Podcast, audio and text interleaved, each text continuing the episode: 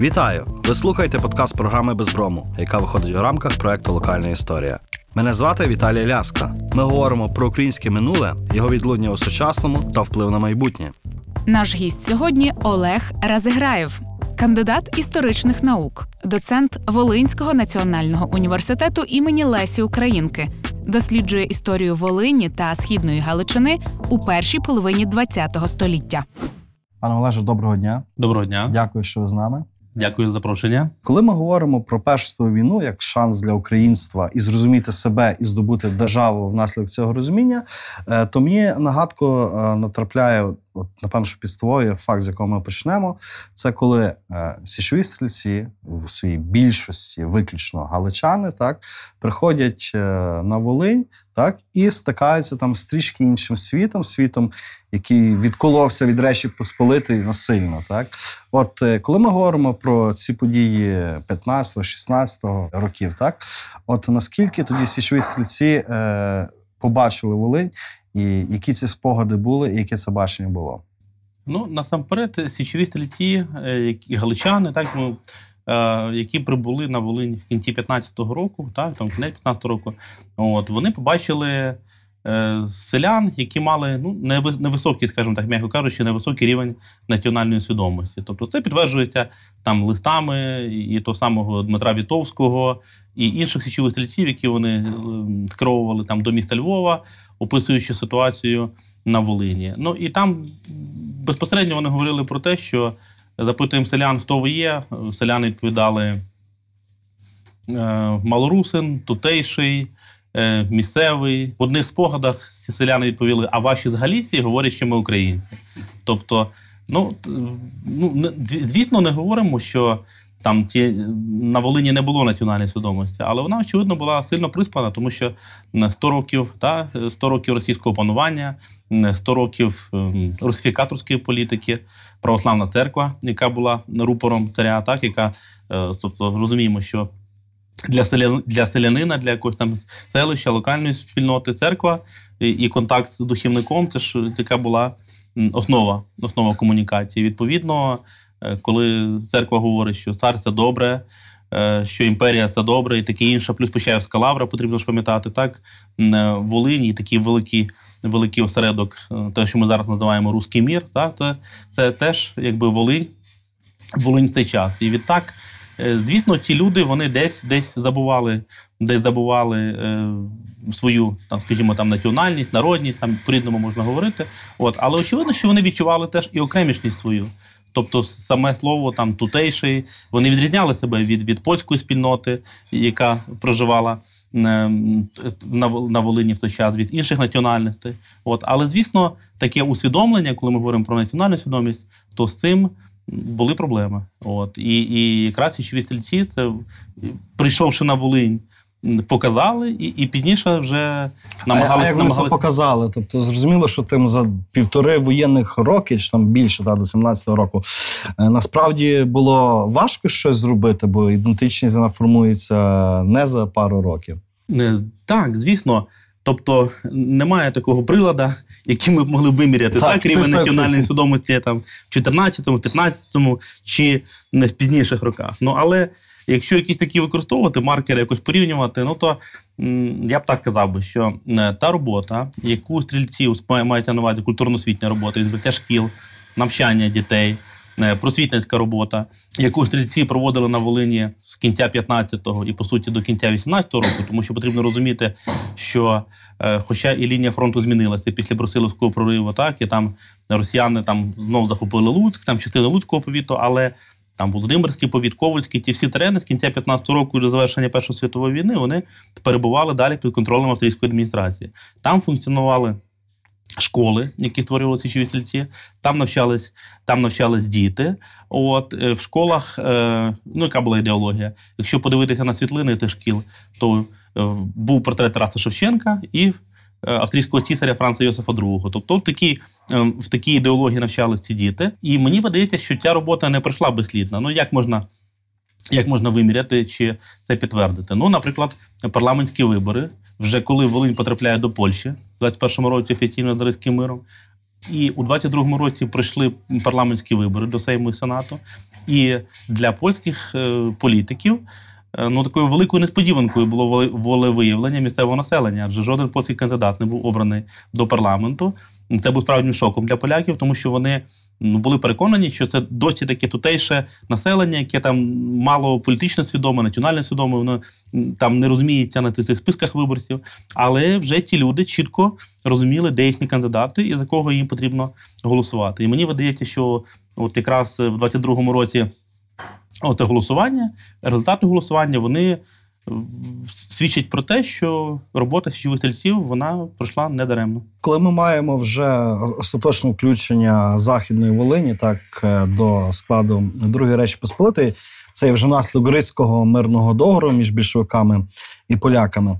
От е, поляки отримали регіон, начебто, на якому традиція присутності Польщі була доволі тривалою, так але була перервана відтята російською імперською традицією. От як поляки бачили цей регіон, бо зрозуміло, що це, не Галичина, це Західна Волинь. Але Ну, поляки бачили цей регіон своїм. Тобто, коли поляки приходять на Волинь, це весна 19-го року, і по суті, в травні 19-го року армія Юзефа Галлера е, вже, вже зайняла місто Луцьк, вже формується тимчасова польська адміністрація. От е, до кінця серпня 19-го року більшість території Західної Волині вже було під контролем поляків. Оце невеличкий проміжок відсутності польської польської адміністрації на Волині. Це літо 20-го року. От контрнаступ е, більшовиків, так, більшовицька, більшовицьке заняття на регіону. Але вже після Варшавської битви з осені 20-го року знов, знов тут поляки формують тимчасову адміністрацію. І, власне, вже на початку 21-го року підписують Ризький мир і в цьому ж році створили Волинське воєводство. Як поляки бачили? Бачили своєю землею, е, бажали якнайшвидше інтегрувати до польської держави. От, е, бажали е, ну, змінити економічну структуру, так, якось покращити ситуацію, тому що ну, зрозуміло, що потрібно було ще змінювати. Волинь економічно була слабкою, плюс потрібно пам'ятати загалом стан суспільства, деморалізація суспільства, падіння морального бар'єру, зростання злочинності. Е, Більшовики з однієї сторони підписують різкий мир, з іншої сторони намагаються е, спровокувати повстання антипольське на Волині. Тобто повстання для того, щоб показати, що місцеві селяни проти поляків, місцеві селяни за включення регіону до радянської України, до, радянського союзу. Тобто багато викликів було. Ну звичайно, поляки, що намагалися асимілювати населення. Ми говоримо про там спочатку національну асиміляцію, державну асиміляцію, тобто і намагалися всіма силами заінтегрувати цей регіон з рештою держави. Але справа ж була непростою, тому що регіон був непривабливий. Е, В якому плані? Е, В регіоні було.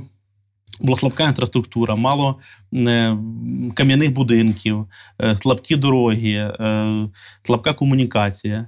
І відповідно, скажімо, для чиновника центральної Польщі переїзд на Волинь і праця на це Волині. була ну, кара це була швид, швид, так, звісно, звісно, кара. Навіть той самий воєвода е, Кюзевський в своїх спогадах згадував про Волинь. е, Там якось він так писав зараз.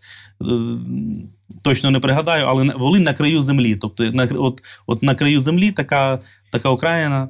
Не, не, не привабливий був регіон, бо я більше досліджував, наприклад, там діяльність польських поліцейських структур, то знову ж таки, яка була політика? Влада не хотіла навіть мати справу з місцевими поляками, їх менше е, брали до тих структур, але запрошували з інших регіонів поліцейських. Але вони не хотіли переїздити сюди, тому що дійсно е, погані побутові умови і ця вся матеріальна ситуація. І навіть доходило до того, що е, сюди ж навіть насилали тих поліцейських, які мали певні дисциплінарні порушення в центральній Польщі, і щоб далі продовжувати роботу в цій структурі, їм пропонували. Їм пропонували приїхати на Волинь. Тобто, ну так, якщо говорити про якість кадрів, то ну, в- першій половині 20-х років ну, явно це були не найкращі кадри на польські. мається на увазі. Водночас, напевно, що проблемою для а, польської влади було те, що е, понад 70% волинян були православними. Так, от наскільки релігія була таким дезінтегруючим фактором, так, е, який не дозволяв Волині вповні розчинитися у тому польському морі. Е, ну, релігія, е, релігія вона пов'язана з національною приналежністю. Тобто, коли ми говоримо про там, православ'я, про православне населення, в більшості це, звісно, українське населення. Або тутейше. Або тутейше, так, так, але так. Це, ну, тутейше ще більш такий штучний, розуміємо, більш штучний поділ, і, і я б так би ну, досить скептично б оцінив би ті переписи 21-го року і 31-го року. Тобто, звісно, як джерело, це там ну, непогана річ, але потрібно критично це все оцінювати. От, тому що. Не все, не все так просто. Ну от не все так просто з тими переписами. І відповідно полякам потрібно було давати собі раду. Новій польській адміністрації потрібно було давати собі раду з цим українським православним населенням, яке становило більшість. От тим більше в умовах тої політики, яку, яку поляки пропонували на Волині. Там, ну, загалом міжвоєнний період, ну зараз говоримо про початки, про 20-ті, про першу половину 20-х років. Тобто говоримо про політику національної асиміляції, яку яку сповідували ендеки і намагалися тут зреалізувати. О, тобто, звісно, така політика викликала опір. Е, Ніхто не хотів забувати, так, і, і хто ми є, так, і е, свою ідентичність. І тому така політика викликала супротив. З іншої сторони, ця політика робила польську адміністрацію зручною для критики політичних опонентів, зокрема тих опонентів, які перебували по східну сторону кордону Радянського Союзу. Ну от Радянський Союз намагався використати цю селянську карту, тобто розуміємо, що. Там 60%, 70% населення це ж в більшості селяни, так? Українське населення. Ну, звісно, І міста- небагаті селяни. так, і небагаті селяни. От, небагаті селяни. Відповідно, що селяни потребували? Потребували землю, землю так, якесь покращення матеріального свого стану певний добробут. І тут більшовики починають вже навіть ще до Ризького мирного договору. Вони ще там в 19-20 році кидають ті гасла е, земля селянам, е, фабрики робітникам, тобто те, те, з чим вони приходили до влади в Росії в 17-му році. Ну, з фабриками тут складніше, бо Волинь не індустріальний регіон, швидше аграрний, так, ну не швидше, а аграрний регіон. І тому от, там передати землю селянам це таке було гасло, яке кинуто було комуністами тут в 19-20 році.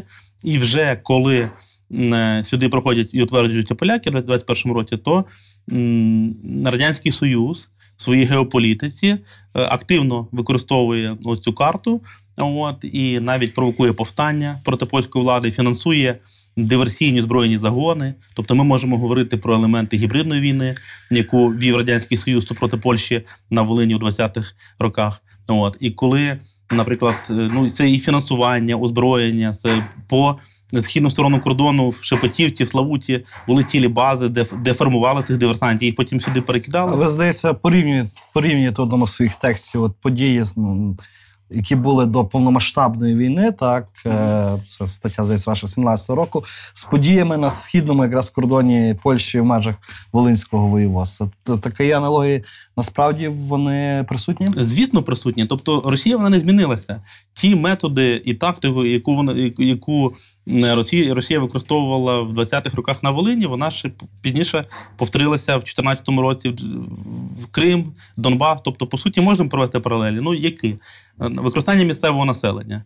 Використання місцевого населення в своїх цілях. От ми говоримо про цю агітацію, е, поширення поширення гасел, фінансування е, і озброєння диверсантів.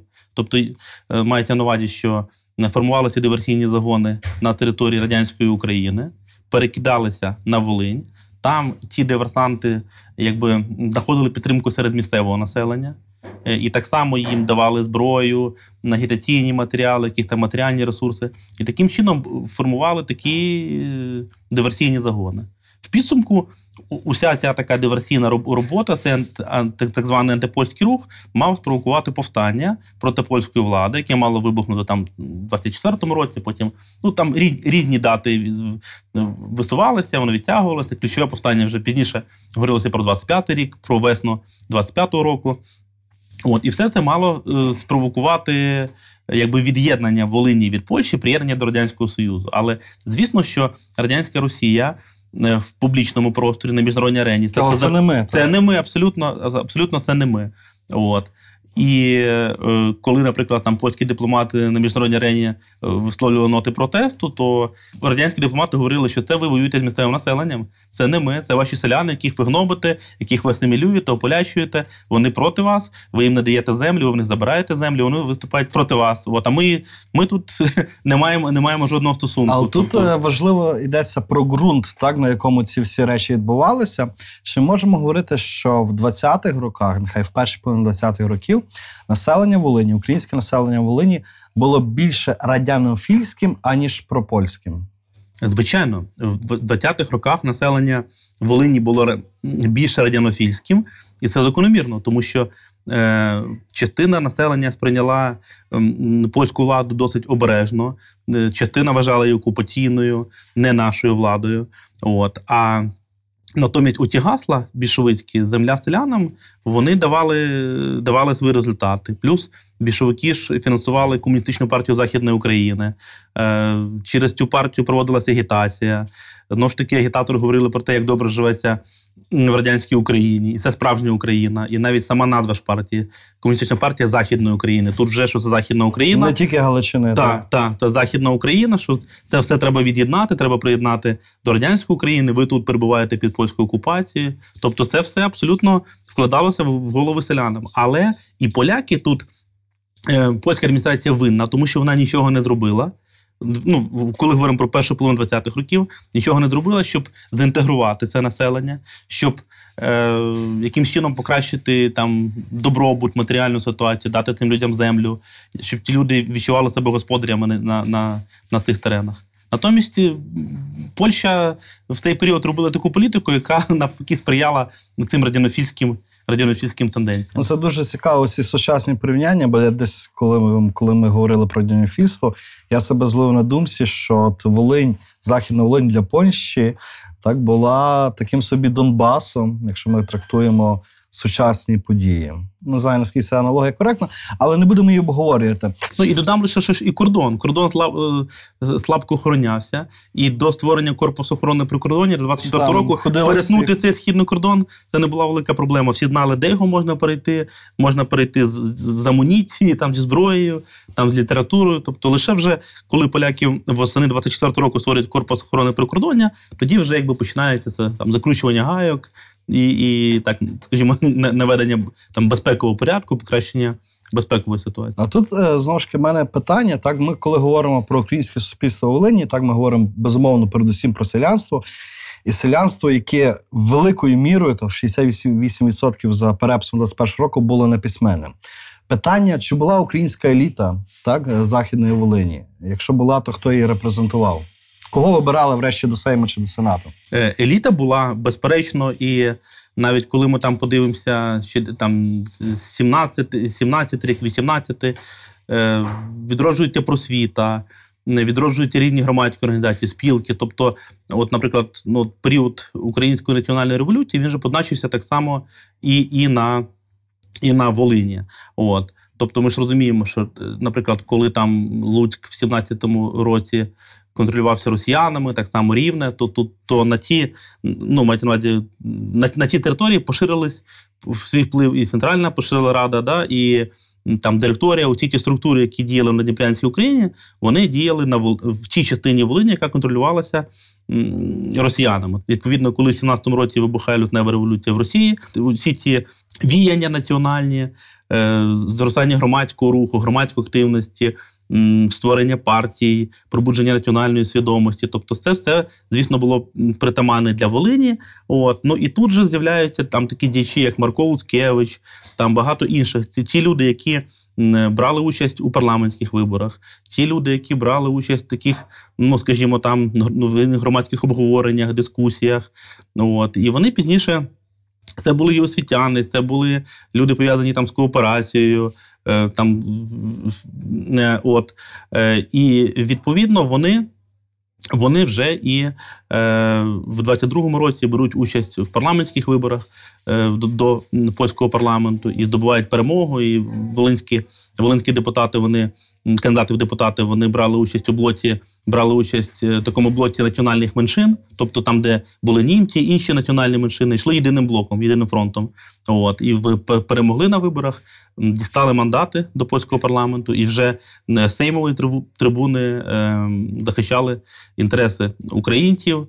От Але Тобто- до українців Волині чи всіх українців, які перебували в складі тої другої речі Посполитої.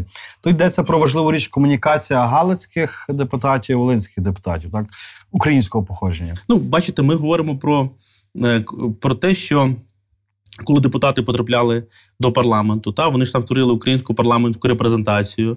От і ця парламентська репрезентація вона говорила про відстоювала інтереси всіх українців. От, але звісно, е, ну ті, ті такі поділи умовні, так там між галичанами і волинянами вони.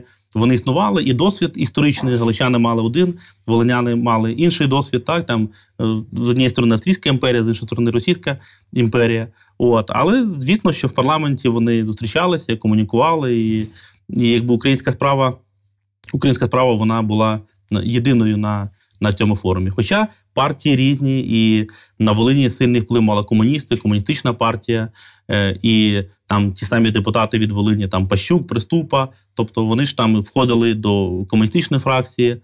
От, але ну, так чи інакше в парламенті вони перетиналися і по окремих питаннях ну, ма- мали, мали спільну позицію. Але вони дійсно частина були з такими радянськими радянофільськими ідеями. Так, і я чому властиво питаю про комунікацію між депутатами, так? Бо комунікація, наскільки я розумію, між Волинію і Галичиною в цьому часі була доволі утруднена через так званий сокальський кордон, який став такою межею для поширення будь-яких національних ідей. Організаційних інституційних ідей з Галичини до Волині. Ну для мене от таке враження, що це була одна з основних е, завдань польської влади не допустити цього умовного об'єднання ідейного між Галичиною і Волиню. Так, ну бачите, сокальський кордон можна по-різному його трактувати і давати різне визначення. Тобто, з однієї сторони, це кордон, ну такий. Історичний там так е, традиційний, з чим пов'язаний з існуванням, з перебуванням цих регіонів у складі різних держав. Тобто, умовно можна говорити, що там Сокальський кордон поділив східну Галичину з однієї сторони, з іншої сторони, відділив її там від Волині і Холмщини. Так? Тобто православний світ, греко-католицький світ, Російська імперія, Австро-Угорська імперія. Е, Звісно, е, можемо говорити про такий поділ. Він умовний. Так? Ну, не було ж такого справжнього. Справжнього кордону був міждержавний кордон між Російською імперією, між Австро-Угорською імперією. От. Але ну, ментальність людей була різна.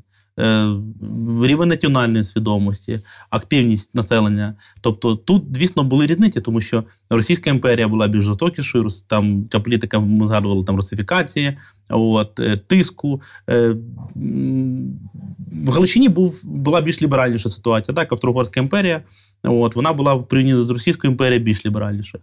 Але питання в тому, що коли ці землі опиняються в Польщі, е, то що мала польська держава робити? Мала б їх інтегрувати в єдиний державний організм. Так? То ну, польські уряди з початку 20-х років говорили про те, що е, Польща відродила незалежність, так? тобто, е, і повинна об'єднати землі, які входили до складу Російської імперії, Австро-Угорщини і Німеччини. Так? Тобто Польща повернула землі, і головна задача держави інтегрувати, об'єднати, е, ліквідувати оті різні такі, скажімо.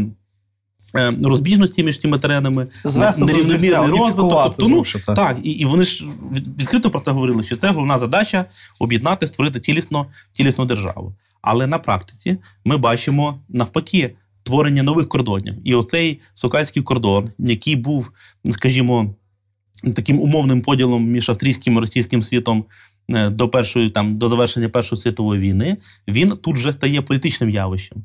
Тобто е, між Волинню і Галичиною. І тут швидше треба вже говорити, тут згадувати воєводу Генрика Юзевського, який і надав сокальському кордону політичне явище. Тобто він вважав дійсно, що е, Волинь мала має свою окремішність, не потрібен згубний вплив з Галичини, тобто українські націоналісти, які, які на його думку, шкодили, шкодили волинянам.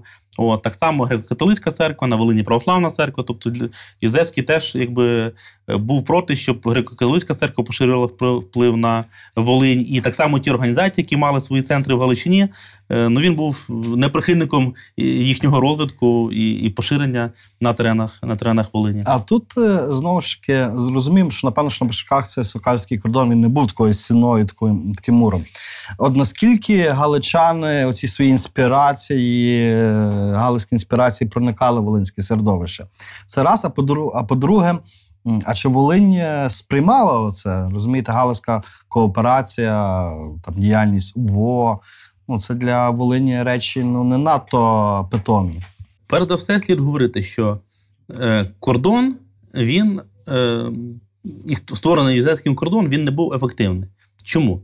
Тому що е, там, заборонивши діяльність там, певних організацій галицьких на Волині, е, він не досяг успіху свого. Чому? Тому що е, чимало волинських студентів студіювали у Львові, курсували потяги. Тобто, все одно ж комунікація була. Люди зі Львова могли там з Галичини приїхати на Волинь. Відповідно, вони могли приїхати не пустими руками, могли приїхати з літературою, з книжками, з ідеями. І е, ті всі перепони вони не були ефективні. Тому що там ті люди, які сповідували ідеї там українського націоналізму, вони їх поширювали на Волині, повертаючись там з своїх студій у Львові чи в інших галицьких містах. Тому ну, не вдав, мені, мені видається, що не вдалося. Не вдалося Юзефському е, з цим сокальським кордоном і закрити Волинь від Галичини. Але з іншої сторони, слід, слід і говорити про те, що комуністичні ідеї більш популярні були на Волині. От. І е, особливо там 20-ті роки, Комуністична партія Західної України це була основна така, скажімо, нелегальна політична організація. Тобто, коли ми говоримо про дві площини політичного руху легальний і нелегальний, тобто легальний, який діяв в межах польського законодавства, нелегальний, який поза цим законодавством, так? Ну, от. То якраз в цьому нелегальному сегменті комуністи. Комуністи мали беззаперечний, беззаперечний е, успіх на противагу, на противагу націоналістам. Тому там говорити про першу половину 20-х років, там про УВО, ну на Волині це дуже складно. От. Говорити не доводиться. так, так, так. А от, е, такі віяння, перші структури е, ОУН, там УВО, там кінець 20-х, початок 30-х років, от е, такий е, злам. От. Ну, але тут ще, мабуть, тут знов треба згадувати цей рівень свідомості національної і, і, і оті радянські впливи. Вони безпосередньо, безперечно на Волині, на Волині були е, сильніші. Ну, але тут можна і більше паралелі провести. Наприклад, ну, такі найбільші регіони на Волині, які підтримували комуністи. Комуністи це поліські регіони, так, там Любомльщина, Ковальщина, Любомський повіт, Ковальський повіт, тобто ну, такі, такі райони. Тобто, коли ми подивимося вже період там.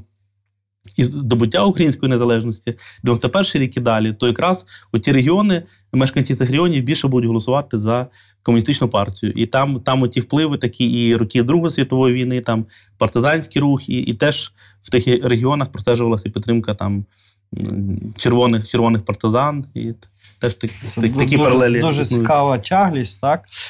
Ми вже неодноразово згадували про воєводу Генріка Юзевського, так? І це справді дуже цікава постать, напевно, що контроверсійна і для українців, і для поляків. Для поляків він там чи не засновник е, могильника польського на кресах, для українців він кат українського народу. От що насправді хотів Юзевський, так, який десятиліття, здається, фактично займав пост волинського воєводи. Ну, Юзевський, е, Юзевський, звісно, хотів е, об'єднати е, Волинь з рештою Польщі, так? тобто намагався на Волині реалізувати е, ідею польсько-українського порозуміння. Але потрібно пам'ятати, в чиїх інтересах. Звісно, в інтересах Польщі, тому що Волинський воєвода Генрик Юзевський був поляком, представником польської адміністрації, довіреною особою Юзефа Пілсудського. І розуміємо, що для польської політичної думки і для польської політичної практики Волинь і Галичина це були терени Польщі. Тобто не обговорювалися жодні там моменти, що там Волинь може там відійти там в якійсь майбутньому, скажімо, до, до єдиної надібрянської України, так і, і увійти до там чи соборної української держави вже пізніше. Тобто для Волинського воєводи Волинь і Галичина це були території Польщі, але е, Генрик Юзевський він мав досвід політичний і в Надніпрянській Україні. Потрібно пам'ятати, що він народився в Києві, учасник польської військової організації в роки Першої світової війни на Київщині, так і він розумів важливість е, України е, Надніпрянської, незалежної від Радянського Союзу, важливість е, цієї держави в контексті прометейського руху. Так? Тобто е, Радянський Союз для нього і комуністи це однозначний ворог. А, але от е, вже Надніпрянська Україна вона могла бути буфером між Польщею більшовиками і Польщею. так, так. І тому, і тому він. Тому він підтримував е, українців. Він розумів, що на Волині великий відсоток українців, і потрібно знайти якусь формулу порозуміння між українцями, між українцями і поляками. Тому звідти вже його політика, засади його політики. От, звісно, вона не- неоднозначно оцінюється, як і українцями, тодішнім українським населенням оцінювалася, і, і так само польським населенням, і сучасні історики мають різні думки до, до цього до експерименту Юзевського, чому він там не вдався, так от що, що завадило. От, але безперечно, як приклад польсько-українського порозуміння, це він є дуже, мені видається, дуже дуже важливий. І, але я б його порівнював би, я б давати оцінку Юзевському, звісно, потрібно вже порівнюючи з політикою польських урядів до Юзевського. Тобто, що тут роби, яку політику провадили провадила польська адміністрація до 28-го року, тобто до приходу там Юзевського. То Єзавський був більш поміркованішим, більш лояльнішим, певною мірою. Так, так. Він був більш поміркованішим, більш лояльнішим. Ем, але він спирався в своїй владі, він спирався на українців на Дніпрянських. Тобто він захочував е, зв'язки з надніпрянською еміграцією. Пам'ятаємо, що поразка Української національної революції, е, чимало вояків УНР, так, і діячів е, політичних, вони ж іммігрували. Та, До Польщі. емігрували до Польщі. Юзевський мав з ними добрі зв'язки, тому що Юзевський був близьким до Юзефа Пілсудського, був близький до підписання Варшавської угоди в квітні 20-го року, е, отримав посаду віце-міністра в уряді Української Народної Республіки. Пізніше, вже коли Після, після поразки Української національної революції піковся там саме Симоном Петлюрою, і, і там і навіть в нього вдома тим, тривалий час е, Петлюра проживав. От і тому е, опертя цієї політики внутрішньої так мало відбуватися саме на українській на дніпрянській еміграції. Але це Волинське українське об'єднання, так? Це власне, в власне, 31-му році створено. Так, це власне Петро Певний, і, і це об'єднання це якраз така е, угодовська, угодовська партія, провладна, яка була створена на, на Волині, яка е, мала б такою бути базою підтримки, опори політики, політики Генрика Юзевського. А мала бути, але що була? Тобто, що українське селянство за неї голосувало. Е, так, ну бачите, е, знов таки. е, Цю партію е, не сприйняли, скажімо, українські, як українські націоналісти, так і українські радянофіли, а з іншої сторони не сприйняли цю партію е, поляки, тому що для них вона теж була, теж була чужою. Тобто, це так ми говоримо про таку якби регіональне, регіональне політичне, регіональне політичне утворення. Але, е, скажімо, на цю партію спирався Генрик Юзевський. Ну і вона ну, чимало допомогла, зробила так. е, От, хоча оцінки, оцінки, оцінки рідні. Тобто, ну, закриття просвіти, створення просвітянської хати. Так, просвіта національна мала інше коріння. Просвітянська хата це вже, скажімо, ну, більш витвір, витвір, витвір там Юзевського, чи там рідні хати, інші, інші структури, там закриття Галицького кооперативу, чи закриття філії на Волині кооперативу з центром. ем, центром Галичині і відкриття тут місцевої структури, яка там підпорядковувалася вже загальнопольському, загально, загальнопольській централі. Тобто, ну такі речі вони неоднозначно, неоднозначно оцінювалися. Так само там, коли говоримо про Ізевського і школи. Ну, з однієї сторони, польсько-українське порозуміння, з іншої сторони, коли подивимося на кількість українських шкіл, які були в цей період на Волині, то бачимо зменшення їхньої чисельності. Тобто Юзевський зробив, робив ставку на школи утраквістичні, тобто, тобто двомовні школи або Так само зростає кількість е, польських шкіл з українською мовою навчання. Навіть Юзевський більш прихильно ставився до польських шкіл, школа польська, але українська мова як предмет вивчення. Або двомовні утраквістичні школи. От, а кількість саме національних українських шкіл вона падала, і їх там дуже мало налічилося. Навіть навіть там чехи, євреї мали мали німці, мали більше національних шкіл, а не українці. Тому це давало підставу українським націоналістам говорити про те, що Юзевський зруйнував українське шкільництво. Але така політика для польських політиків, для ну, скажімо, ендеків, польських націоналістів, вона взагалі була зрадою Польщі. Тобто, це все половинчастої. так, так. Тобто, це дуже, дуже, дуже неоднозначно. Ну, але практика шкільних плебісцитів на Волині, зокрема 32-го року, показує, що все ж таки українське населення в Волині боролося за українські школи. Так, але з плебісцитами теж, теж не все було так просто. І там е, і з поданням підписів, з визнанням тих паперів, легітима, легітимінуванням цих паперів. Тобто частина плебісцитів не відбулася. От. І ну, все робилося для того, щоб е, все-таки була польська школа з українською мовою викладання або утраквістична. Тобто, по суті, пл- плебісцит це саме як явище, воно позитивне, але на Волині таких якби хороших результатів плебісцитів для українського населення ми не бачимо, тому що не було великої кількості українських шкіл, їх було мало. От. І це, це все, все говорить про те, що не, не, вдала, не вдалася ця практика, ця практика шкільних е, плебісцитів. На, але і сама національна політика, яка проводилась в державі, вона ну, більш заохочувала батьків, щоб діти вчали польську мову, тому що польська мова державна, е, польська мова це панівна мова в цій країні. Якщо дитина там десь планувала якусь кар'єру робити, вона ну, мусила знати, знати цю мову, традиції, звичаї. От, і, і тому. І тому і це теж треба потрібно теж, теж враховувати. Хоча Юзевський там і говорив чиновникам, і там адміністрації, що потрібно толерувати українську мову, потрібно повагою ставитись, е, повагою ставитись до українців.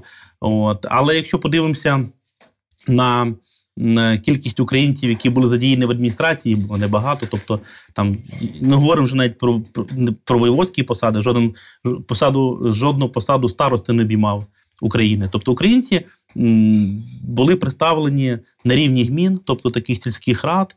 Але і, і, і керівниками цих гмін, солдатами теж було був невеликий відсоток українців. Тобто, все одно поляки панували більшості, більшості і е, установ державної адміністрації, і так само е, самоврядування. Хоча, хоча, на думку Ізевського, мало бути більше українців в органах самоврядування, хоча практика показує, що Не їх, вдалося. їх там їх там не їх там не було багато. Ця е, важлива ще одна річ, так, присутність поль, поляків, так, не корінних поляків, а тих поляків, які пробували з внутрішніх районів Польщі. Політика осадництва. От наскільки вона була розвинутою, так, і наскільки вона закладала міну заповільної дії, яка пізніше проявилася е, в часи Другої світової війни. найвідомішим осадником був той самий Генрик Юзевський, тому що в- в- 22-му році він, він отримав е, осаду на Волині. Так, вже коли Пілсудський пішов на такий тимчасовий відпочинок, так, після прийняття травневої конституції, пішов з посади, посади тимчасового начальника держави, і, і в, той же, в той же час так само Юзевський зменшив свою політичну активність е, в статусі осадника. Він прибуває на Волині, розвиває розвиває своє господарство. От. Але так само ми ж пам'ятаємо про закон про осадництво, так, і зростає кількість на Волині військових осадників, так само цивільних, е, цивільних осадників. От, е, ну, чому, чому, так, чому так сталося? Звісно, що держава мала там певні землі, які, е, скажімо, потрапили до державного фонду після Першої світової війни. Це були землі, е, е, які перебували у власності Російської імперії, але розумію, що багато власників там виїхало, не повернулося. Плюс землі державних установ Російської імперії, а тепер вже польська держава. Тобто е, держава акумулювала, польська держава акумулювала ну, такий непоганий земельний фонд. І відповідно з цього фонду виділялися. Виділялися землі військовим осадникам. Вони мали бути таким форпостом, е, ну, скажімо, елементом зміцнення польськості, е, такими, скажімо, скажімо, добрими господарями, які б мали б ну, укорінитися тут і сприяти ще більше інтеграції цих, е, цих земель із польською державою. От. Але на практиці бачимо ну, певні конфлікти з місцевим населенням, тому що волинські селяни, українські, вони були малоземельні. Е, Вони не мали доста- достатньої кількості землі. Натомість е, осадники мали досталь тієї землі. Ну і тут вже такі, скажімо, там ну конфлікти. От вони не були прямі, але звичайно, що український селянин дивився ну, з таким розчаруванням на це, що нова держава, я землі не маю, а з Польщі запрошують людей, їм надають, землю. Тобто собі це знов таки, ну такі одне, одне, наростав одне, з конфлікту. Але і багато чиновників говоримо так само, що чимало вчителів з Польщі переїздить на Волинь, так? Фахівців інших спеціальностей, яких тут бракувало. Е, І вони ж теж мусили десь жити, мати якесь господарство. Тобто, от Це цікавий є феномен, я собі здав, можливо, не феномен. От коли ми говоримо про українську діаспору в Парагваї, то вона виключно сформована з волинських селян, які приселилися в 30-х роках. І що важливо, що вони от не надто комунікували з, е, наприклад, галичанами, які були там в Аргентині і тому подібне. Тобто окремішність була. Але я про інше. Е, Коли ми говоримо про оцей конфлікт, який починає тліти, так, і радянофільство е, волинського селянства, то чи не є однією з причин от православ'я саме? Так, бо ми знаємо, що російське православ'я початку ХХ століття воно було чорносотенним, так, воно було імперським і воно було ну, певною мірою шовіністичним. і це розумів Юзевський, який в рамках своєї політики виступав за українізацію православної церкви і, і в його А як це мало виглядати? Як це мало виглядати? Тобто Юзевський він казав, що потрібно, е, щоб е, зменшити, потрібно зменшити кількість росіян е, серед духовенства. Тобто російський національний чинник це намагатися не- не- невілю- нівелювати російський національний чинник серед духовенства. Юзевський сприяв тому, щоб е, служба Божа велася, літургія велася е, українською мовою, або хоча б читалося Євангеліє. Тобто, якраз в період Юзевського е, ми бачимо позитивні, якраз позитивні тенденції в напрямку, в напрямку е, українізації православної церкви. Тобто для нього він теж говорив, що це російське рос- зас- засилля російського православ'я. От, і він хотів надати цьому православ'ю українських, українських рис. Ну і бачимо зміну там Діонісія на Олександра Громадського. Тобто серед серед керівництва от, церковного теж відбувалися зміни. І відома маніфестація в Почаєві. Тобто, це все говорило про те, що Юзевський якраз дуже добре обізнаний в, цих справах е, Московської православної церкви. От, і навпаки, навпаки, намагався е, втрутитись в ці справи на користь на користь українців. До речі, в Варшаві, в Варшавському університеті, там де зберігаються, зберігаються папери Юзевського, такий архів, то там є чимало якраз матеріалів, які свідчать про те, що Юзевський дуже був добре обізнаний справою православної церкви і робив ставку саме на українізацію, на підтримку українізації православної, православної церкви. От е, ревіндикація 38-го року. Що це є? Це є, скажімо так, поразка Юзевського у неможливості наданні українських е, рис православній церкві. Чи знову ж таки це боротьба проти православ'я всього, неможливо, українського, російського, там вже не дуже розбиралися в такій брутальній, безумовно, акції. Ну, бачите, е, е, ревіндикація вона вже не була підконтрольна Юзевському. Тобто, це вже якби його. Його Не, не останній, останній, останній, останній період урядування, його конфлікт, його конфлікт е, з військовими, е, його конфлікт з корпусом охорони прикордоння, доноси на Юзевського е, до Варшави. І по суті він вже ну, слабко контролював, контролював цю ситуацію, але він розумів, що оця ревіндикація, особливо коли ми там згадаємо е, Гриньки на Кременеччині, так, де, де силою, де силою проваджувався цей конверсійний рух, перехрещення населення православ'я, перехід в лоно Риму католицизму, він розумів, що, що така політика вона, вона не є правильною. Але крім, крім Гриньок, було багато інших прикладів якраз ревіндикаційного руху. Ну, наприклад, е, я зустрічав матеріали, коли е, в'язні Луцької тюрми масово під копірку писали заяви, прошу мене перевести, прошу змінити віросповідання православного на, на Риму католицьке. Тобто, ну це ж адміністративний чин, е, тиск там, і, і ті всі заяви були під копірку однакового змісту, і вже там начальник їх в'язниці позитивно задовільняв, пізніше там передавав духовенству, відповідно, і таким чином здійснювалося. Здійснювалося е, перехрещення православних в Римо-католики. Але це ще одне було ж зерло конфлікту, яке, яке явно не вписувалося в Волинську програму, і, і це не, не те, чого прагнув, те, чого прагнув Генрих Юзевський. Чому ми можемо говорити, що волинський експеримент Юзевського не вдався, так?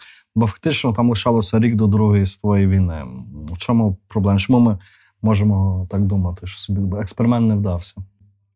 Чому не вдався? Ну, тому що, тому що е, до порозуміння, такого справжнього порозуміння між українцями і поляками не дійшло. Ось, не дійшло до, до, порозуміння, е, і ми бачимо, що на Волині в другій половині 30-х років зростає вплив організації українських націоналістів, націоналістичні віяння. Так само і комуністи вони ну якби не втрачали свої позиції, ну але вже трошки вже трошки менше вплив комуністів там в другій половині 30-х років.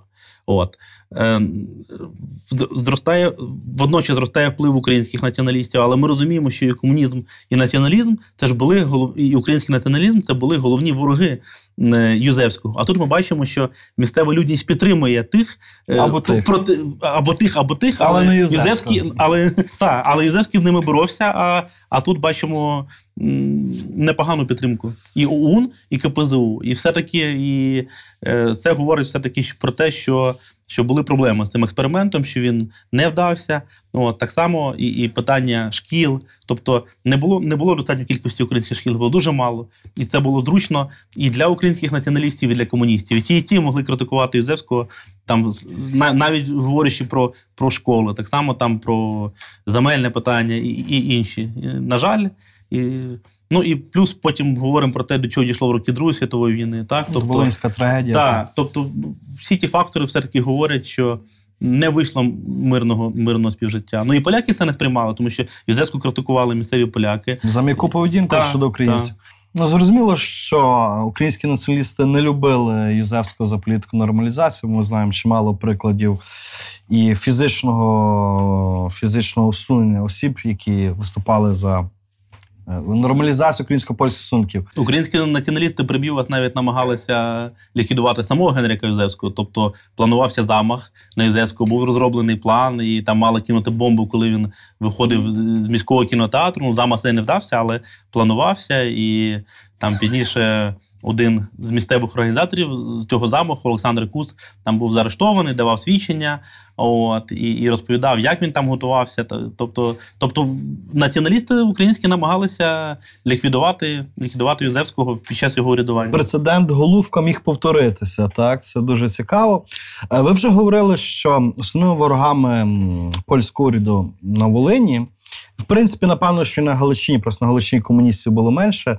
е, Були е, українські націоналісти і, властиво, радянофільські е, особи. Так? І очевидно, е, що ці люди потрапляли під певні репресії. Я знаю, що ви з поміж іншого займаєтеся і в'язничною системою Польщі. І як ми можемо характеризувати ось саме цю систему, так і перебування політичних в'язнів у цій системі? Е, ну, насамперед слід говорити про те, що е, ми, скажімо, повинні розуміти, що в'язні були різними. Так? Тобто е, можемо розрізняти умовно в'язнів, називати їх політичними і кримінальними. Так? А політична це 93-97 стаття Так, кодексу. так. Але, але в самій польській юриспонденції не було терміну політичні в'язні. Це у них вони е, весь міжвоєнний період дискутували. Є в них в'язні політичні чи немає. Тому що з однієї сторони, будь-яка людина, яка ув'язнена або яка перебуває під слідством, вона все, ці всі процедури здійснюють відповідно до кримінального кодексу. Якщо до кримінального кодексу, тоді цей Ця людина кримінальний, кримінальний злочинець чи підозрюється у кримінальному злочині.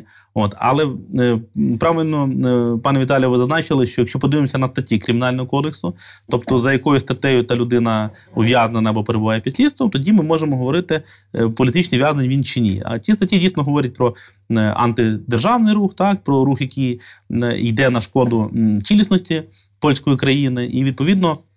Ми їх називаємо, ми цих в'язнів називаємо політичними. Та й е, можна говорити про те, і сама польська влада, адміністрація, і тюремна, і державна так само називала тих в'язнів політичними, тому що коли ми подивимося на документацію, то начальник тюрми, коли там готував певні там статистичні звіти, то він чітко там вказував, скільки в'язнів політичних, скільки в'язнів кримінальних, і, і вживав такі слова, як кримінальний в'язень і політичний в'язень. Ми можемо цю статистику, тобто співвідношення політичних і кримінальних, якось вивести. Ну, це складно. Таку статистику вивести складно.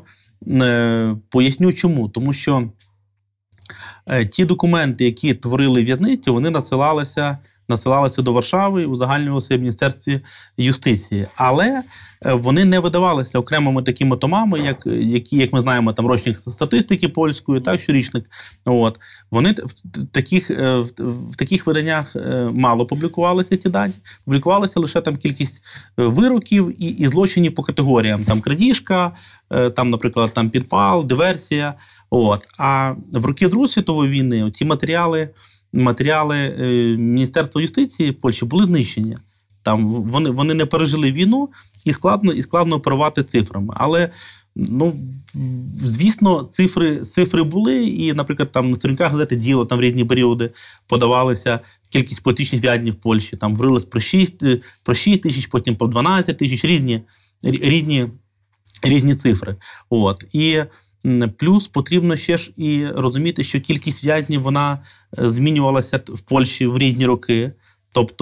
Ну, про що, що мається на увазі? Що великий приріст в'язнів в Польщі це період світової економічної кризи. Там 29, 30 і, і далі, там до, до, до 35 року. Тобто зубожіння населення, зростання кількості, кількості в'язнів, зростання депривації суспільства, злочини. Та? Водночас це ж і період е, ну, такого вже, скажімо, авторитарного режиму Юзефа Пілсудського. Тобто ми говоримо там про Брестські вибори 30-го року, про переслідування політичної опозиції, от, як легальної, так і нелегальної. Відповідно, політичні опоненти. Ті самі ж е, комуністи і українські націоналісти теж потрапляють, теж потрапляють за грати, і багато їх якраз потрапило в тюрму в цей період. якраз і пожвавлюють свою діяльність в 30-х роках. Так, та? і відповідно і, і, так, та. пожвавлюють діяльність, і відповідно збільшують їхня кількість у в'язницях. Так? Тобто це теж, це теж потрібно, е, теж потрібно пам'ятати. Я собі тут згадую от приклад так Юліана Головінського, якого в 30-му році, якщо мені не зраджує пам'ять, фактично без судового слідства розстріляли, вбили. Так наскільки практика цього судового слідства була присутньою в Польщі? Наскільки такі речі, як прецедент Головінського, вони були лише прецедентами? Ну, швидше, швидше були не претендентами, тому що в світлі тих документів, з якими я. З якими я працював, ну не можна говорити про те, що в тюрмах людей вбивали, от і, і, і таке інше. Тобто, звісно, були репресії, було заангажоване слідство. Там, коли, скажімо, там завчасно готувався вирок, всі розуміли, там який буде вирок, але там, ну скажімо, там могли е, над в'язнями знущатися під час допиту, наприклад, там в поліцейському відділку, піддавати їх там, там певним тортурам психологічним, фізичним. Але говорити про ну таке фізичне знищення без суда слідства, я, б- я про це ну, Як системний факт, так. ні, ні, я, я про це не говорив би.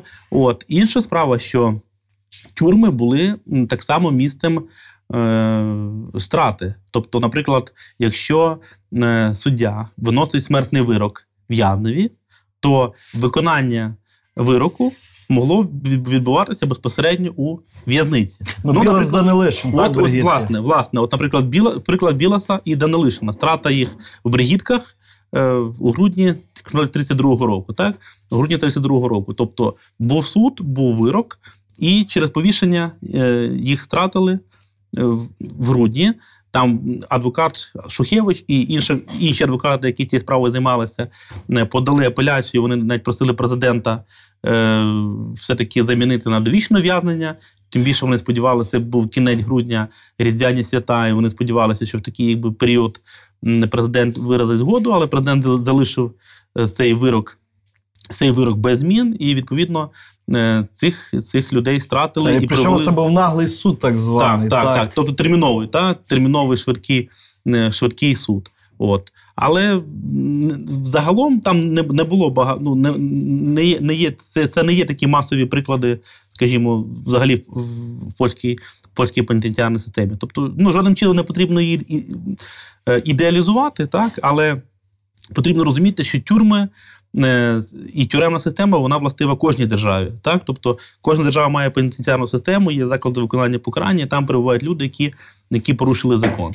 От в польській системі, звісно, значна частина це були люди, яких засуджували або ув'язнювали за політичні злочини. Так? Тобто, це, це, це була особливість системи. Але називати, скажімо, ну, польську пенітенціарну систему там карально кримінальну карально кримінальну, як ми називаємо там е, систему НКВД в СРСР, ну це абсолютно. Абсолютно, абсолютно речі. непорівнювані речі, і, і не можна, не можна, не можна діставляти. Тому що в кожному суспільстві так само є люди, які дійснюють майнові злочини, е, проти там недоторканості особи, інші злочини. І так само, як зараз в Україні такі люди відбувають покарання, так за, за вбивства, там крадіжку, інше, так само так і, і було і в Польщі. Але враховуючи авторитарний режим, то тут значна частина, значна частина це були політичні опоненти. А польська влада вона якось розділяла політичних кримінальних е, злочинців, е, так чи як це відбувалося? Якщо ми говоримо про якесь там щоденне, умовно кажучи, життя в бригітках, чи в Луцькій тюрмі, чи де-інде. Е, справа в тому, що е, Польща мала різну практику.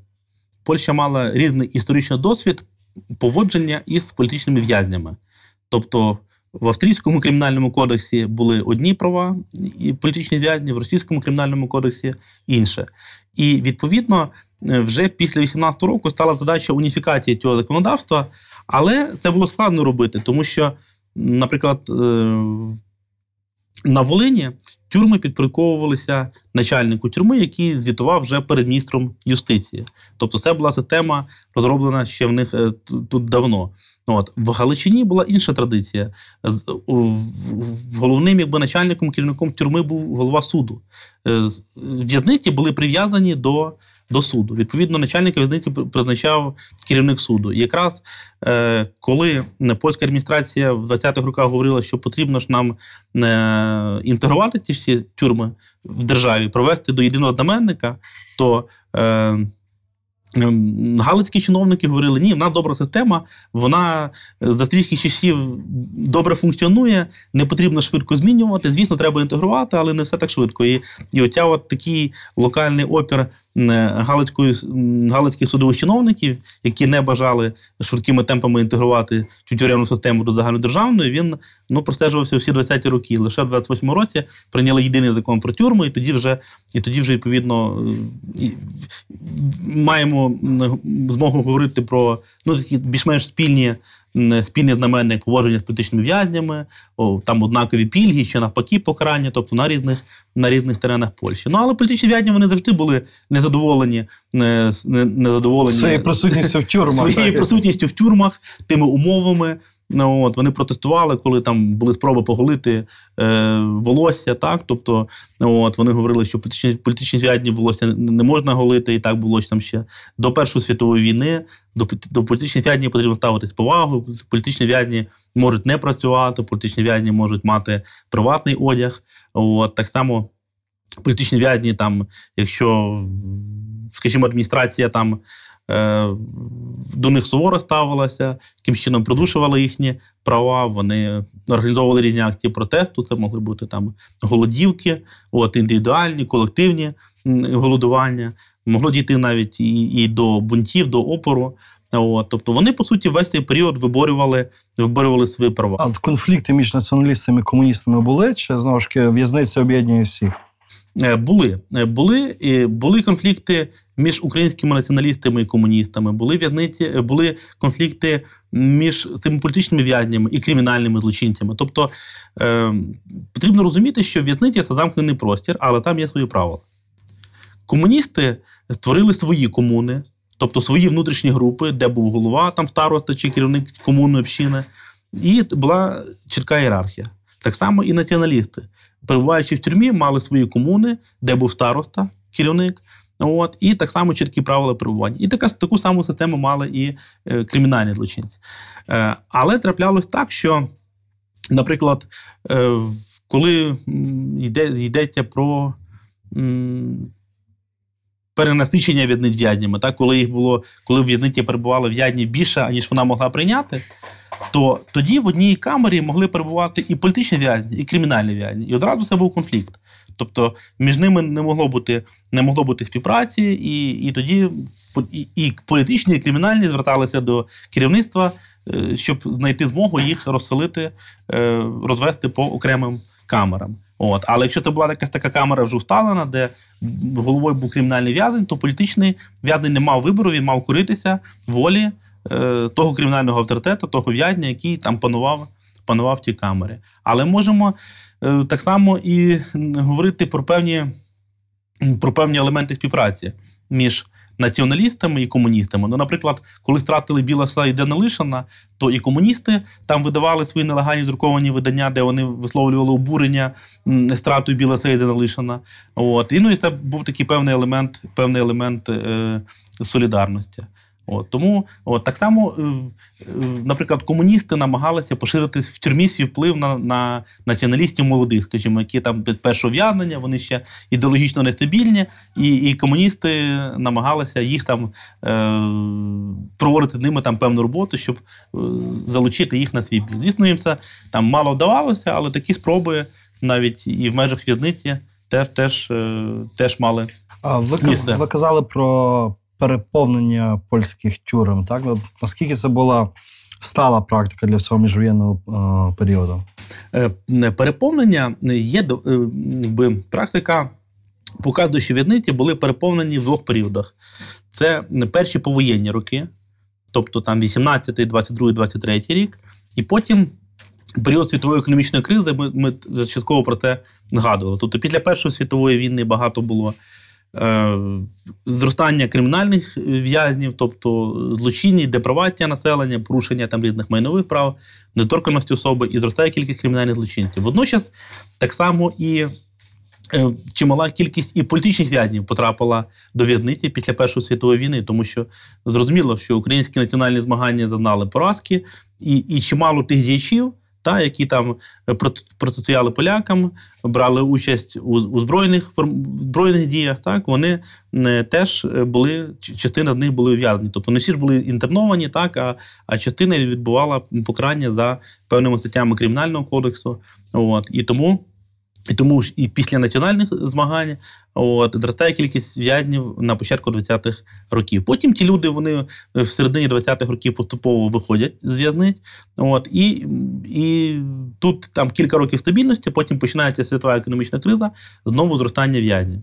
От, Чому? Тому що зростання злочинності, е, бідність населення, збідніння, відповідно, збільшується кількість там крадіжок і такого іншого. Але і потрібно пам'ятати про зростання політичних в'язнів, тому що опір режиму Пілсудського, так і так само е, і комуністи, і українські націоналісти, от, які виступали проти влади, вони підпадали під діючий кримінальний кодекс і поповнювали поповнювали ті ті в'язниці. І таким чином зростає зростає кількість. А коли ми говоримо про в'язниці на території Галичини і Західної Волині, так і коли ми говоримо про персонал цих в'язниць, так то чи він був виключно польським?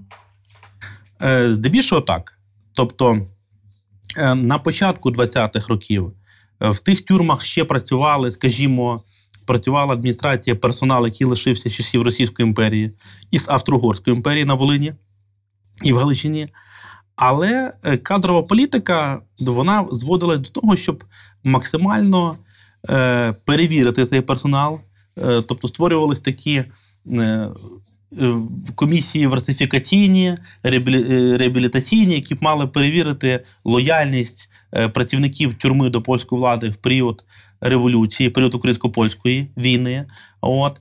І коли виявлялися факти, що людина, наприклад, що там начальник в'язниці чи там охоронець е, шкодив польському народу е, в період зунер. Тобто там погано стався до поляків, їх там ув'язнював, якийсь фізичний тиск здійснював. То таких осіб видаляли з, з пенітенціарної системи, були різні там під різними приводами. Говорили про те, що вони професійно непридатні, в них низький рівень кваліфікації. От, Але е, зверталася увага якраз дуже важлива на поведінку цих людей от в період там 19, 19, 19 лояльність 22, 23 років. І от в цей період вже вже поступово е, змінюється склад і охоронців, і керівництва адміністрації на такий е, мононаціональний польський. От. Але якщо говорити, наприклад, там про віросповідання, то все-таки ну, там відсотків 30, ну, якщо про Галичину, то відсотків 30-35 охоронців вони були греко-католицького сповідання, віросповідання, не лише, не лише римо-католики. Але, як правило, ті люди виказували свою польську національність, тобто греко- греко-католицьку конфесію, але, але національність.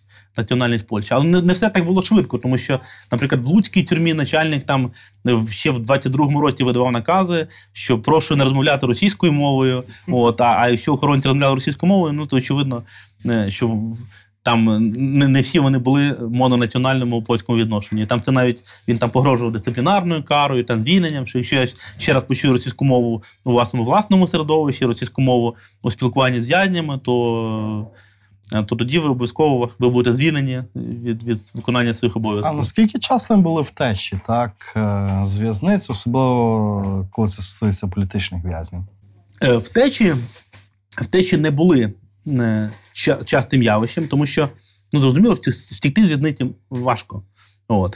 Втікти важко. Так, ми пригадуємо різні фільми і серіали. Так, так. Тобто втечі з в'язниці це непроста ситуація. Але втечі, втечі були, і ми навіть можемо, скажімо, ну, розрізняти різні втечі. Тобто е, найлегше було втікти під час виконання рідного роду робіт. Тобто людина перебуває в в'язниці, але може виконувати певну роботу в сільському господарстві. Якщо там якийсь нетривалий термін ув'язнення, ця людина е, була там не, не вважалася якось такою загрозливою для суспільства, то вона навіть могла працювати в окружному суді, там якісь переносити папери, е, щось там прибирати, якісь майструвати. От. І якраз виконання робіт, воно мало такий ну, ліберальніший режим, там нагляд, один-два охоронця, менше нагляд над цією людиною. І під час виконання роботи е, в'язні могли втікати. Особливо там на початку 20-х років е, дуже багато втеч під час, під час виконання, виконання робіт пов'язано з слабкою, слабкою охороною. От. Е, так само в'язні втікали з шпиталів. Теж перебування в тюремному шпиталі це було для в'язня ну, такий великий е, плюс. Окрім того, ну, окрім, ну, звісно, там, якщо реальна була загроза життю, здоров'ю людина в шпиталі, то тут погано. Але е, частина в'язнів симулювала хвороби, от, е, видавала хвороби, ніби вони хворі, насправді вони не хворіли. А в шпиталь потрапляли для того, щоб теж втікти з в'язниці, тому що е, тюремний шпиталь він менше охоронявся, от, і легше було. Легше було втікти. Так само втікали під час конвоювання. Конвоювання до суду, або там для, для переведення цих в'язнів до певного місця роботи, до вирубки лісу, там, чи до, до певного там аграрного сектору, де вони працювали, то теж під час, під час транспортування. А, а найважче, звісно, було втікти з в'язниці, з камери, тому що було кілька рівнів охорони, і там потрібно було ж там якусь і камеру відкрити, чи грати перепіляти, і потім потрапити вже там в перше карантинне приміщення, ті коридори, потім на тюремне подвір'я, подолати тюремне подвір'я, вхідну браму. Тобто там набагато більше елементів охорони. Але в біжвенні Польщі була корупція, і були, були охоронці, яких можна було підкупити. От, і навіть таку одну гортав справу про те, що в'язня з бригідок, кримінального в'язня, і там в'язень втік, і потім ціла дисциплінарна справа, як він міг втікти. Ну і виявилося, що там знайомі передали передачу. В передачі була хлібина вагою десь 30 кілограм. От, і цю хлібину передали, а там були заховані інструменти. І, відповідно, за допомогою тих інструментів цей в'язень, цей в'язень міг втікти. І і потім вже там вже дисциплінарна справа, чому охоронець прийняв такий пакунок, скільки йому заплатили грошей за це. Тобто корупція вона, вона була, і корупція допомагала політичним в'язням і кримінальним комунікувати з зовнішнім світом. Тобто передача записки таємної, так, там передача певної інформації.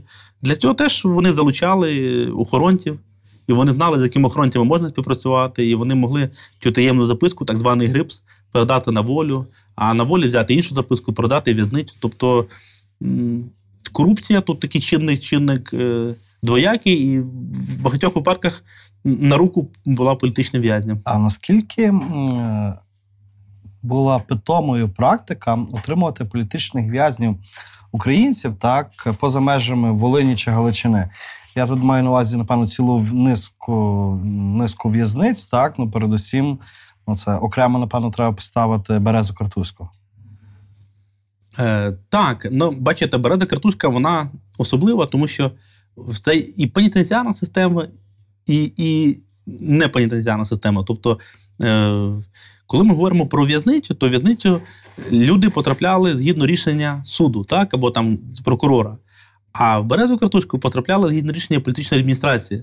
Тобто феномен якби, різниця Берези Картузької від інших в'язниць полягала в тому, що коли, наприклад, потрібно людину ув'язнити, а на неї немає таких е, аргументів, там, доводів е, кримінальних, так? От, е, то тоді вже представник адміністрації, там староста чи інший чиновник, от, він там писав спеціальний рапорт, що ця людина загрожує суспільній безпеці, і потрібно її скерувати там для перевиховання до Берези Картузької. Тобто не за Березу Картузьку скеровували не за рішенням суду, а за рішенням представників е, державної адміністрації. Без суду. Без суду. Без суду. І тому от. Е, ми говоримо, що це з однієї сторони пенітенціарна система, а з іншої сторони береза картузька, як там табір, в'язниця чи концтабір, так, і- і. А, до речі, чи можна березу І різні та, березу картузьку вважати концтабором? Можна, можна вважати березу картузьку концтабором. От. Е, до речі, багато, багато і закордонних вчених, і е, вітчизняних, як і радянських, сучасних говорять про те, що, е, що це був. Був концентраційний табір, так? От, ну, там, зокрема, і, і той самий Падре Кенні, е, і, і, і інші вчені. От, е, Тімоті Снайдер теж Тімоті Снайдер вживає теж дефініцію концентраційний табір до е, Берези Картузької. От. Е, Ну, поляки назвали Березу Картузьку дуже так, так завуальовано. Е, Обус одособнення, типу табір відособлення, е, усамітнення. Ну такі, тобто з самої назви важко зрозуміти, Про що йдеться? про що, про що йдеться. Ну, Так. як пансіон для похилих Так, людей. так. так? Ну, Норман Девіс говорив про табір для інтернованих. Тобто він, він там ще інакше, ще інакше називав. Але зрозуміло, що там людей сконцентрували, над ними там знущалися, вони виконували важку фізичну роботу, вони там. Якби за думкою властей мали б бути мали б перевиховуватися. Але, е, але з іншої сторони, з іншої сторони, коли ми вживаємо слово концтабір, концтабір, то е, в пам'яті одразу там Аушвіц і німецькі нацистські табори смерті. То порівнювати березу картузьку з нацистськими таборами смерті теж не можна.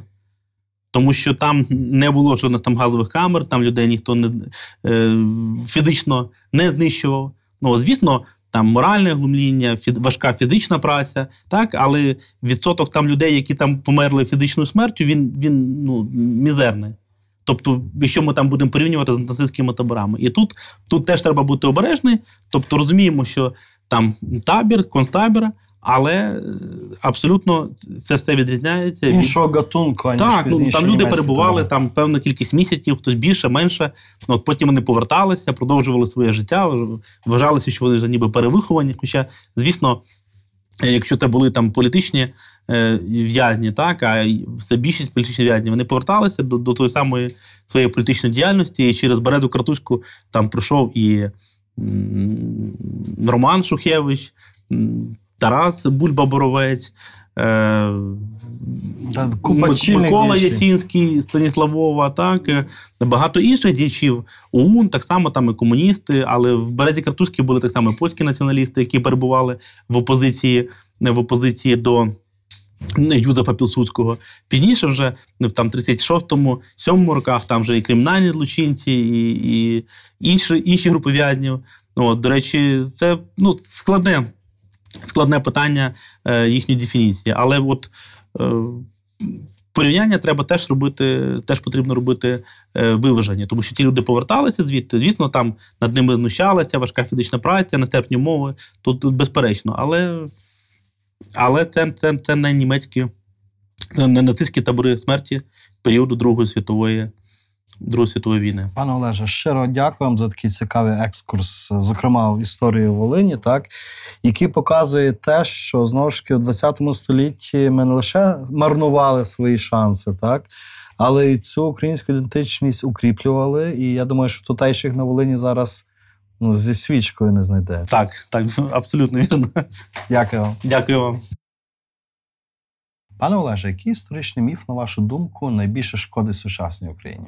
Мабуть, міф, що Україна ну, така невдала держава, е, невибудована, що завжди наше минуле це перебування в складі інших держав, що в нас слабкі елементи державотворення, такі яких почуття меншовартості. Мені здається, що оцей міф найбільше шкодить, тому що насправді Україна має колосальний потенціал, а от такі міфи його применшують. А ключова подія, яка змінила хід української історії, на вашу думку? Ну, багато таких подій. Якщо там говорити про 20 століття, то, мабуть, е, 17 рік і 91 рік. Тобто ці революційні події в Росії, які потім, потім відобразилися, так, і, і на історію України. Ну і, безперечно, 24 серпня 91 року. А хто з українців відіграв важливу роль нашому минулому, але про нього ми або мало знаємо, або геть нічого не знаємо. Ну, я думаю, що це е, прості українці, які невтомно працювали в різних умовах, е, в різних, в різних режимах, от, і які чесно виконували свою працю, які виховували дітей, е, розвивали національну свідомість. Тобто, ми не знаємо їхніх імен, але, але Мовчазна вони були більшість, так, так. але ця мовчазна більшість так і є тими, тими героями. А продовжуй, будь ласка, фразу Історія важлива, тому що Це цікаво. за Володимиром Винниченком українську історію неможливо читати без брому. От наскільки стереотип нації жертви визначає нас нині? Мені видається, що цей стереотип нації жертви він визначав нас донедавна, він такий був популярний, так?